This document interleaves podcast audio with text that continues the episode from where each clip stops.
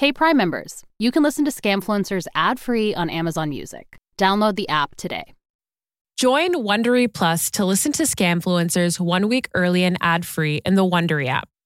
Download the Wondery app in your Apple or Google Play mobile app store today. A quick listener note, this episode contains descriptions of suicide. Also, if you haven't listened to episode 1 yet, go back and listen to it. This will all make much more sense.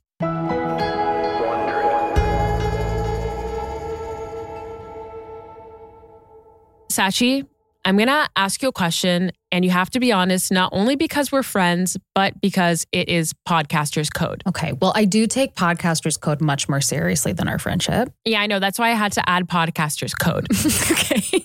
Have you ever bought anything or done anything just to post it on social media? And I guess that could include thirst traps. Yeah, I'll perform hotness for attention. And you know what? You do it well. I do it so well. Well, Tony Gignac didn't start scamming for the gram because it didn't exist when he started scamming in the 80s. But when social media came around, he found the perfect medium to show off his own lifestyle of the rich and the infamous. Carl Martin Williamson steps into an elevator that glides to the top of a gleaming high rise in Dubai. Carl's got a swoop of silvery hair and he's wearing a sharp suit. And he's got that anxious feeling you get before a big meeting. At 52 years old, the British asset manager is working with the biggest client of his career, a Saudi prince. Ooh, or so he thinks. Carl spent his career creating global connections, and now, in 2016, he thinks those connections are about to pay off in a big way. When the elevator doors open, the prince is already there waiting for him. He doesn't look like how Carl imagined a Saudi prince would look no robes or headdress or beard. Oh, yikes. This prince has a bowl cut with highlights and favors polo shirts and shorts. oh, and his tiny chihuahua comes to every meeting. At this point, Carl has seen the prince's bank statements, so I guess he figures that someone with that much money can be as casual as they want. Yeah. And I mean, like, rich people often dress really poorly. Yeah. Like, Bill Gates is so rich and he dresses like a substitute science teacher. So the two business partners walk into the kind of boardroom that Carl's been waiting his whole career to get into. And inside is a buttoned up Dutch businessman named Fritz Vranken. Fritz is known as a mergers and acquisitions guru, which apparently is a real thing. And the prince and his asset manager have an irresistible business proposition for him. Carl makes the pitch on behalf of his client. He tells Fritz the Saudi royal family is taking its government owned oil company, Saudi Aramco, public. And when Saudi Aramco goes public, stockholders stand to make a boatload of money. Lucky for Fritz, the prince is offering a select few early access to these shares, a friends and family special, so to speak. And this IPO, it might be the biggest one in history. All right. So there's a lot of money on the line. Yeah, it's a huge deal. So, of course, Fritz has questions. This deal, it seems way too good to be true. And he's not sure about this partnership. So, Carl tries to put him at ease. He says he's known the prince for decades and that they've been doing business together for years. But Carl feels a twinge of guilt because it's a lie. Carl's only known the prince for about a year at this point, and the LLC he set up for him is brand new. But he really wants to land this deal. So he adds something he believes is true. Getting in early on this IPO, it's the stuff of trillion dollar dreams. Fritz thinks so too, and he wants in. But there's a catch. The prince says that before they close a deal, Fritz needs to earn his trust. Scaachi, how do you think he does that? Mm, let me guess. The prince wants Fritz to, like, just give him a bunch of money. Yeah. Fritz looks surprised, so Carl sweetens the ask. If Fritz loans the prince money, the prince will allow him to oversee his European business. And that loan will eventually go towards this very exclusive IPO. Fritz is sold. He loans the prince almost $5 million. Honestly, if anybody that I know was like, hey, can you give me $50? I'd be like, tell me why. and this guy's just like, here's five mil. I mean, five mil to him, I guess, is your 50 bucks. Well, good for them. the men shake hands on the deal. Then the prince and Carl leave the room. They have another meeting to get to. They're taking the Saudi Aramco proposal on the road. What none of the investors know is that this prince is actually a pauper and his supposed wealth is all a mirage. From Wondery, I'm Sarah Hagi. And I'm Scaachi Koul. And this is Scamfluencers. Come and give me your attention. I won't ever learn my lesson. Turn my speakers to 11. I feel like a legend. In our previous episode, we charted the rise and fall and rise again of Anthony Gignac. He's a Colombian orphan who was adopted and raised in Michigan and assumed the identity of Prince Khalid bin Al Saud of Saudi Arabia. Last time we saw him, he was sick of staying in five star hotels. He wanted to buy one. This is episode two of our two part series, The Fake Saudi Prince. This is We'll Never Be Royals. Legend. While Carl and Tony go all over the world selling phony Saudi Aramco shares, Tony is actually out of jail on probation. Remember, he was caught trying to buy a fancy Florida Keys hotel, and he's had time to cook up a better scheme. He decides he's done with being small time. Tony needs money of his own, and to make that work, he needs a money man, a wealth manager. That's the kind of rep real rich people have. So now, in 2016, he's working with Carl. We don't know how they got connected or what made Tony think that Carl was the right man to take the scam to the next level. If I had to guess, I'd say Tony thought he looked the part. Carl was in the British Royal Navy and he has a law degree. He's suave and charming with a dry sense of humor. Carl says he has connections with the big network of global power players. But Tony hooked his fancy new money manager by showing him a doctored bank statement for $600 million. Okay, and Carl is incapable of spotting a fake? Whether he knows the prince is a fraud or not, Carl's definitely not asking too many questions.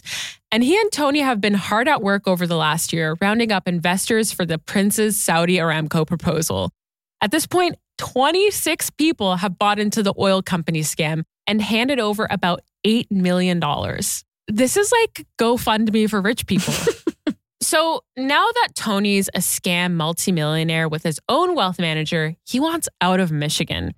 It's stifling to be around so many people who know he's not a real prince. He wants to be where the real foreign tycoons are Miami. He wants to party in the city where the heat is on. Okay, that rolled out of you way too easy. Specifically, the ultra ritzy enclave of Fisher Island. It's just off the coast of Miami Beach, and it is swimming with rich people. Little does Tony know, this move is the beginning of the end and will set off a series of dominoes that will lead to his final reckoning. Perla Lichi drives her car onto the ferry to Fisher Island. Picture a ring of beachside luxury condos, two marinas, 17 tennis courts. It's a type of place where residents like Oprah and Julia Roberts cruise around on golf carts. And it makes sense because the whole island is basically a massive golf course. In early 2017, the island welcomed another celebrity, Perla's newest client, Prince Khalid bin Al Saud of Saudi Arabia. He's got a new penthouse there. Perla's a luxury interior designer. Her aesthetic is just like her own personal style opulent, dripping in gold. Her motto excess is the word. That's a good housewife's tagline. Good for Perla. And Perla's not surprised the prince wants to work with her. She's designed houses for the Saudi royal family before. I've actually got some photos of her work, Scaachi.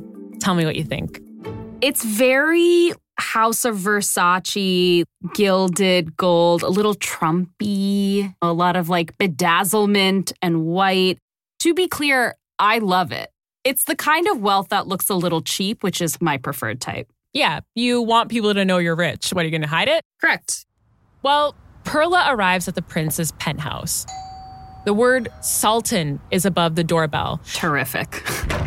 She's greeted by the prince's entourage, some of his business associates, and a slew of bodyguards. The prince is wearing furry slippers. He's got a nine carat diamond on one finger, a huge Rolex on his wrist, and he introduces her to his chihuahua, Foxy, who's wearing a Burberry sweater and a diamond Tiffany collar. The prince sweeps Perla inside the penthouse, and the two immediately start going wild with decor ideas. Gold leaf on the stairs, gold doors, all gold everything. The budget, five or six million dollars. Perla can't wait to get started. But Perla notices something a bit off about him. The prince greets her warmly with a handshake. She's confused. She knows from working with other Saudi clients that it's frowned upon for men and women to touch each other. Even handshakes are off the table. And then there's the prince's accent. It's more Midwestern than Middle Eastern. That feels like a clear red flag. It feels like a really clear red flag. But like so many people who meet the prince, Perla isn't so sure the story adds up. But as long as he keeps footing the bill, none of these folks see any need to raise the alarm. Why not sit back and let the good times roll? Oh, I can think of a few reasons. Over the next few months, Perla and the prince become close. He takes her for joyrides in his convertible and on cruises on his yacht. And of course, Perla documents these escapades on Instagram. Scaachi, you have to check this out. Jesus Christ. They are in a convertible, top down. They're having the time of their life. He basically love bombs her. He takes her to dinner at Nobu. He throws her a huge birthday party. And Perla loves being around so much bling. But it's hard for her to keep up sometimes. Tony's an extremely needy friend. If Perla says she can't go out with Tony, he freaks out. Like he blows up her phone and throws temper tantrums. When they do meet up, Perla thinks he seems lonely, sad. And the prince tells Perla that she reminds him of his mother. You know what? If somebody said that to me, I'd be like, okay, fine. All is forgiven. If someone said that to me, I would run away. One day, Perla meets the prince to discuss decorating the penthouse. They have lunch at the Fontainebleau Hotel on Miami Beach. The Fontainebleau was the hottest resort in Miami in the 1950s and 60s. It oozes mid century glam, and it had a starring role in movies like Scarface, Goldfinger, and The Bodyguard. The prince loves the Fontainebleau. He posted a video of himself hanging out there on Instagram. Fontainebleau, you know what it is. Living life, celebrating life, doing me, and fuck all the haters. This man straight up sounds like he's from St. Louis. It's like kind of amusing imagining Tony being like, yeah, you know what it is? Saudi for life. Perla loves the Fontainebleau too. She gushes about it over lunch with the prince. She says it's iconic. Then the prince drops a bomb. He says he's gonna buy it. Imagine being like, yeah, this whole thing, I'm buying it. I'm buying it. A few months later, in May 2017, Jeffrey Soffer walks into the lobby of the Fontainebleau Hotel. Cool, confident, like he owns a place. And that's because he does. Jeffrey Soffer is Florida real estate royalty. Okay, again, he's not actual royalty, but he may as well be. His family is worth more than $4 billion, and they own the Fontainebleau. Jeffrey's middle aged and he's not bad looking, Okay. especially for a billionaire, a class of people who famously don't have to be hot. And when I was doing research, I saw these descriptions of Soffer that said he kind of looks like JFK Jr. And I rolled my eyes. I was like, whatever. But then I looked him up and he kind of does look like JFK Jr. He was married to Elle Macpherson, and here's a photo of them.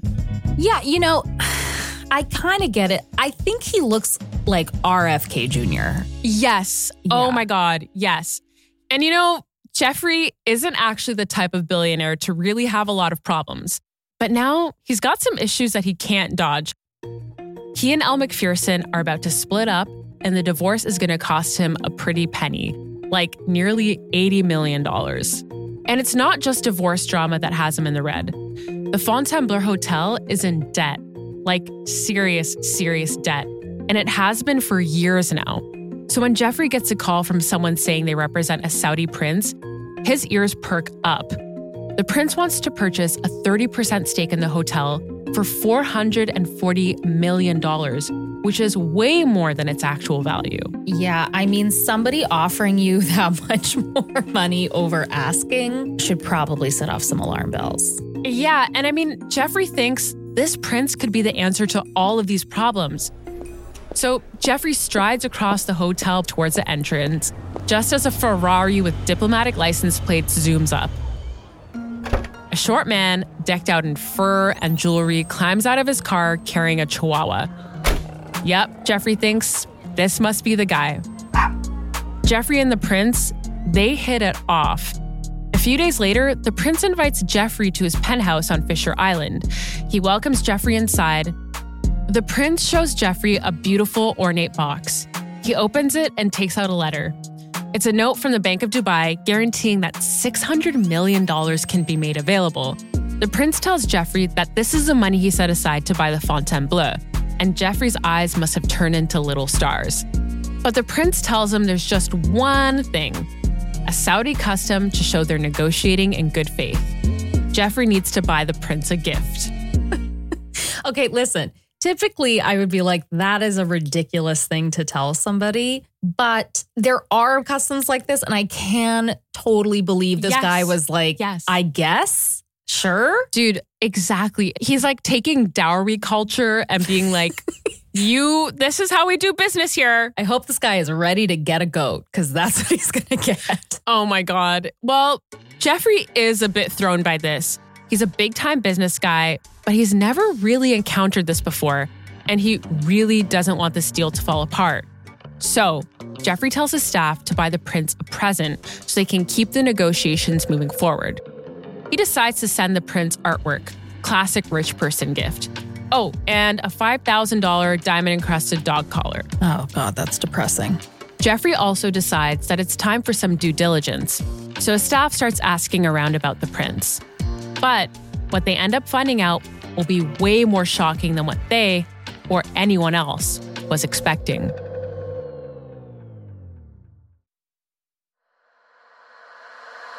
Now I feel like a legend. It's August 2017, three months after Jeffrey met with the prince, aka Tony. Now they're meeting again to continue negotiations, this time in Aspen. And the two are getting along so well that Jeffrey gives Tony a lift to Aspen in his private jet, like good rich friends do. Tony's staying at the St. Regis Hotel. It's a vast brick estate with a circular pool in the courtyard. Tony walks into the lobby with some of Jeffrey's associates. And Scaachi, this place looks like the Overlook Hotel from The Shining, but like, you know, before The Shining stuff happens. And then Tony gets a call from one of his bodyguards back in Miami. The bodyguard says one of Jeffrey's associates has been to Tony's penthouse on Fisher Island, asking around, trying to figure out if Tony really owns the place, which he doesn't. So Tony panics. He knows the real billionaire is getting closer to the truth. He hangs up and has a full blown meltdown in the lobby of the St. Regis. He starts screaming at Jeffrey's staff. You've disrespected me. You've insulted my honor. This isn't how you do business with royalty. I mean, that's technically true because he's not royalty. Yeah, I, I love that he has these like fake parameters that he created about how to treat royalty. And then he threatens to sue them, threatens to sue everyone. He tells him that the only way to get back into his good graces is to give him another gift. It's the only way to preserve this deal. Okay, well, it's clear that Tony's understanding of a Saudi prince is Aladdin. Like he is operating as if he is Prince Ali Ababwa. Well, it works. To apologize for the disrespect, Jeffrey's team buys him a $50,000 Cartier bracelet. The prince ends up posting a photo of it on Instagram, and it's pretty over the top, even by Tony's standards. Scaachi, you have to see it. Okay, you already know that I love this bracelet and I do think it should be in my possession. Yeah, also, like, it's one of those objects that are so expensive they look fake. You know what I mean? Yeah, and I love it and I need it. I'm sure someone will gift you a high end knockoff. You don't know my worth. Tony relaxes a little. Crisis averted. For now, He says he forgives Soffer and negotiations keep going. But then they go out to dinner and Tony orders prosciutto. Scaachi, I'm your Muslim friend. Uh-huh. You have Muslim friends. Mm-hmm. Do you see what the issue is here? Yeah, if I had to guess, it's that he ordered pork. Yeah, I mean, for those of you who don't know, Muslims do not order pork. All I'm saying is, it's a biggest tell of Tony's identity of being like, yeah, I'm still gonna order pork. Jeffrey's already having doubts about this so called prince. And now he's thinking, what Muslim prince eats pork? But Tony seems totally oblivious to his faux pas. He's told Jeffrey that he has $600 million in a bank account, ready to make a deal for the Fontainebleau. He desperately hopes that the promise of all that cash will be enough to keep Jeffrey and his people from digging any further. A few days after Jeffrey and the prince returned to Miami, a former federal agent named DC Page gets a call from Jeffrey. DC is straight out of a crime procedural. He has white hair, square glasses, and a square jaw. He seems like someone who would say, I'm not messing around. And he's a co founder of V2 Global, a Miami based business intelligence and crisis management firm. Jeffrey tells him about the meltdown his staff witnessed in the lobby of the St. Regis and about the pork. And he tells him about another bizarre incident that just happened. The prince told one of Jeffrey's associates that he could drive as recklessly as he wants because he has diplomatic immunity. Okay, but a prince and a diplomat are not the same thing. So, with all this information, Jeffrey gives DC an assignment figure out what the prince's deal is, and if he isn't a prince, what the hell is he up to? The first thing DC does is send a staffer out to Fisher Island to get pictures. Real private eye stuff. His staffer comes back with photos of the prince's cars and their license plates.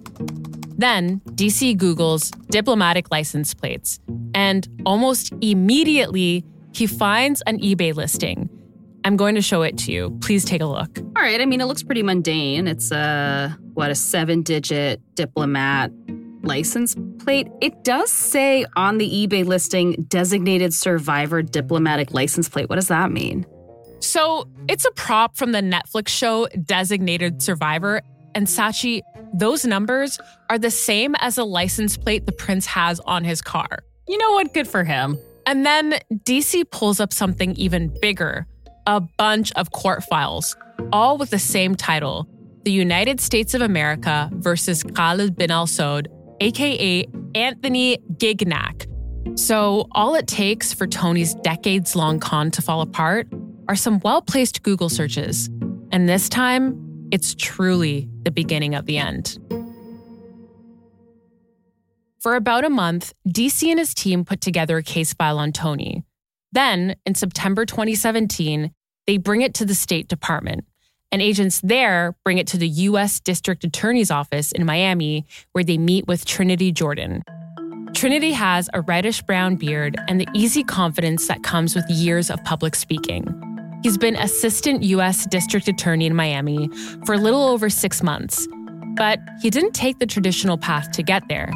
After graduating from law school, Trinity spent a decade working as a pastor in Utah and writing religious books. But now that he's practicing law again, he's trying to make up for lost time. So when an agent from the US Department of State briefs him on Tony's case, Trinity is immediately intrigued. He's never heard of anything like this. A fake Saudi prince trying to buy one of Miami's grandest hotels? He thinks that it's his chance to make a name for himself at the district attorney's office. He's in. Trinity starts looking through the documents. The case against Anthony Gignac is pretty straightforward. He was obviously pretending to be a diplomat, which is a federal crime, and there are lots of witnesses and very obvious fake license plates. But Trinity can sense there's something bigger at play here.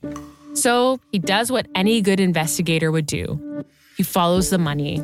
Oh, okay. So what does he find? Well, it leads him to Martin Williamson International. Remember, that's the LLC Carl set up on the fake prince's behalf. It doesn't take long for Trinity to discover the $8 million that two dozen investors gave Tony for the oil company IPO. Tony's been using that money to pay for his extremely lavish lifestyle. I mean, this is the other thing I don't get. Like, why did Tony decide to add the hotel to his scam portfolio? He was cleaning up just fine from the oil company IPO grift. Okay, so actually, Trinity figures that Tony never had any intention of buying a stake in the Fontainebleau. But he did want access to Jeffrey Soffer because that would make him look more credible. And then more people would be convinced to like invest in this Saudi Aramco scam, you know? Oh, okay. So he's playing the long game. Exactly. It's about who he's seen with almost. And this is Trinity's chance to take down a big time scammer and make a headline grabbing arrest. But when he starts looking for him, there's a big problem. Tony and Carl and Foxy have totally disappeared. It's October 2017, two months after Tony's trip to Aspen, and one month after Trinity began digging into Tony's case. Tony is totally oblivious. He and Carl are in the middle of a world tour, meeting more investors to pitch them on the Saudi Aramco proposal. And also to have some fun, which is why he's still in Dubai spending an afternoon riding a camel. It's all extremely glamorous, the life he always wanted. But he's lonely. Tony's texting Perla constantly. I miss you and I love you, he tells her. I feel so alone. That's actually really sad. This is the thing about all these scammers is they're just like little lost children. There's actually a photo of him taken on this trip to Dubai. His brother Daniel shared it with the HBO docu-series Generation Hustle, and he says this picture is a perfect example of Tony's state of mind. I'm going to show it to you, Scaachi, and can you describe it? Okay, well, Tony is yet again wearing one of his beloved polo shirts, this time in blue. It's clear that he's like in a giant high rise and probably has it all, but he just looks lost. Yeah, he doesn't look super happy. And a month later, as the holidays near, Perla takes pity on her friend. She invites him over to Thanksgiving dinner with her and her boyfriend and two sons.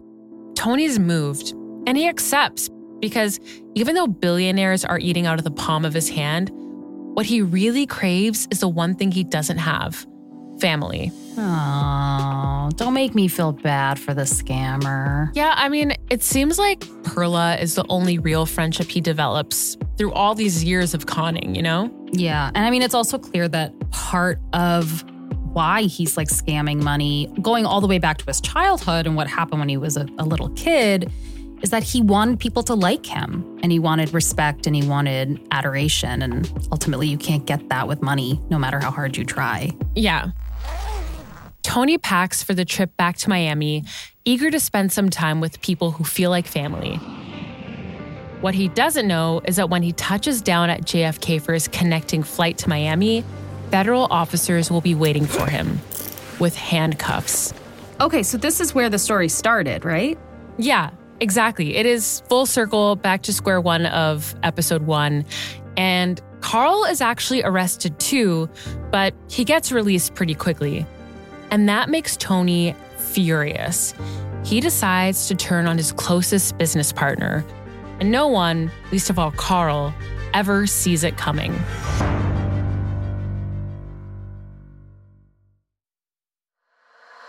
I feel like a legend.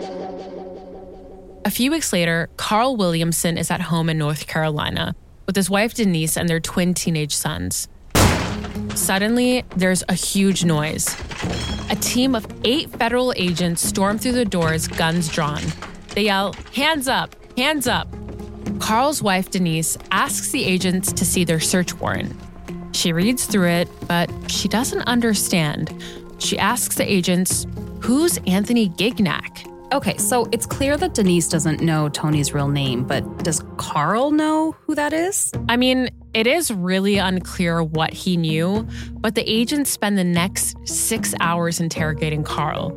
They also search his home office, packing up all his papers and carting them away. After they leave, Denise has one big question for her husband Did you know the prince was a fake? Carl insists that he didn't, but the federal agents have made it clear there's enough evidence to indict him on conspiracy charges. Okay, that sounds really bad. This is where things start to get really dark.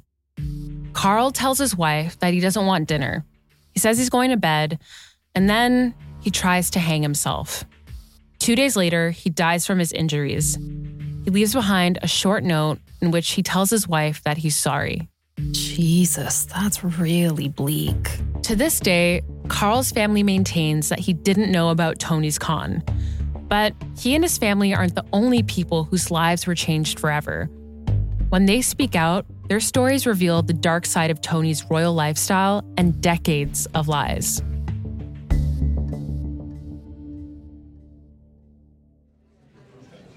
Two years later, in May of 2019, Tony sits in a Miami courtroom. He's pleaded guilty to impersonating a foreign diplomat, identity theft, and conspiracy to commit wire fraud. He's about to be sentenced for his crimes. In court, the prosecutor argues that he only cared about the money and cars and jewelry he was able to buy after conning unsuspecting victims. And not all the people Tony scammed were billionaires like Jeffrey or wealthy bankers like Fritz. Lots of them were people who gave Tony their savings or inheritances, all the money they had. See, this is always the saddest part of all these scammer stories. Like, it's one thing when you're ripping off other rich people, it's something completely different when it's just like people. It's hard to think about people not being able to bounce back, you know? Yeah. Tony's public defender reads them a letter from Tony's brother Daniel, who says it's too painful for him to attend the hearing. But in the letter, he brings up Tony's childhood as an orphan living on the streets in Colombia, his troubles with his adoptive family, his mental health struggles, and he says that these are the reasons for Tony's life of crime.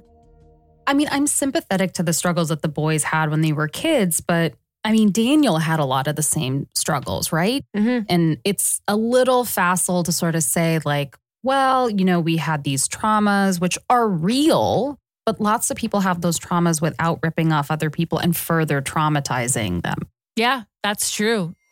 Finally, Tony himself admits to the judge that he hurt people. But he says he's not the only one person who worked on the scam. Okay, so Tony is still trying to throw Carl under the bus, right? Yeah, and Tony's insisting that he's not a monster. But the judge is not buying it. She calls him the mastermind and calls his life of crime truly remarkable. She hands down one of the longest sentences allowed 18 and a half years. She also orders him to repay the $8 million he stole, but it seems pretty unlikely his victims will ever get that money back. Tony's now three years into his term at the Federal Detention Center in Miami. He's 52 years old. He still has thousands of followers on Instagram. Most of the comments now are calling him out for being a scammer and wondering what happened to Foxy.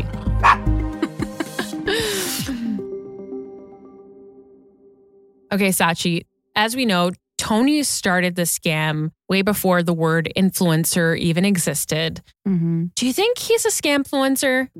I don't know. I mean, the funny thing is, we're so conditioned now because of the internet to think about influence mostly in terms of like social media and the proliferation of ideas and likes that we don't always think about the fact that like gaining money and having an upsetting amount of wealth is another way to have influence over people, mm-hmm. even if it's happening kind of on a micro scale, even if you're not sort of engaging in that rhetoric online. So, yeah, I guess so. Yeah, I do agree with you. And remember, when he was 12 years old, he convinced someone to give him a brand new Mercedes. This guy is the it boy of scamfluencers, in my opinion. You know what? I'm almost impressed by the dedication to a complicated fake identity. We have to point out that he was doing this scam in a post 9 11 world.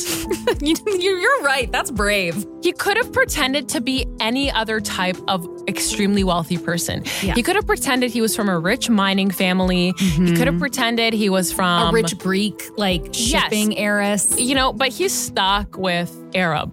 It's admirable. Yeah. Another thing that absolutely destroyed me throughout this whole thing was when I heard about Tony, I thought, okay, this man's gonna have a very generic Arab accent. But he just had this straight up Michigan accent. Okay, if you're not gonna have an Arab accent, at least have an accent that's like a bit posh, like you went to an expensive school. Well, remember when he did like the gibberish Arabic? Oh, how could I forget? It sounded right, but those were not words. So I guess he did put in like a good college try on that stuff. But all of this is a testament to how little you have to try.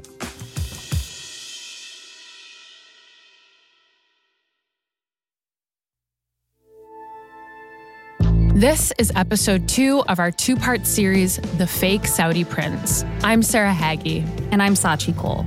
We use many sources in our research. A few that were particularly helpful were Mark Seal's reporting in Vanity Fair, particularly his story, He Actually Believes He Is Khalid, and the Prince of Fraud episode from the HBO docuseries Generation Hustle. Moira Walls wrote this episode. Additional writing by us, Scaachi Koul and Sarah Hagi. Our senior producer is Jen Swan. Brian Taylor White is our producer, and Charlotte Miller and Tate Busby are our associate producers. Our story editor is Sarah Enni. Our senior story editor is Rachel B. Doyle. Sound design by James Morgan. Additional audio assistance provided by Adrian Tapia. Our music supervisor is Scott Velasquez for Frisson Sync.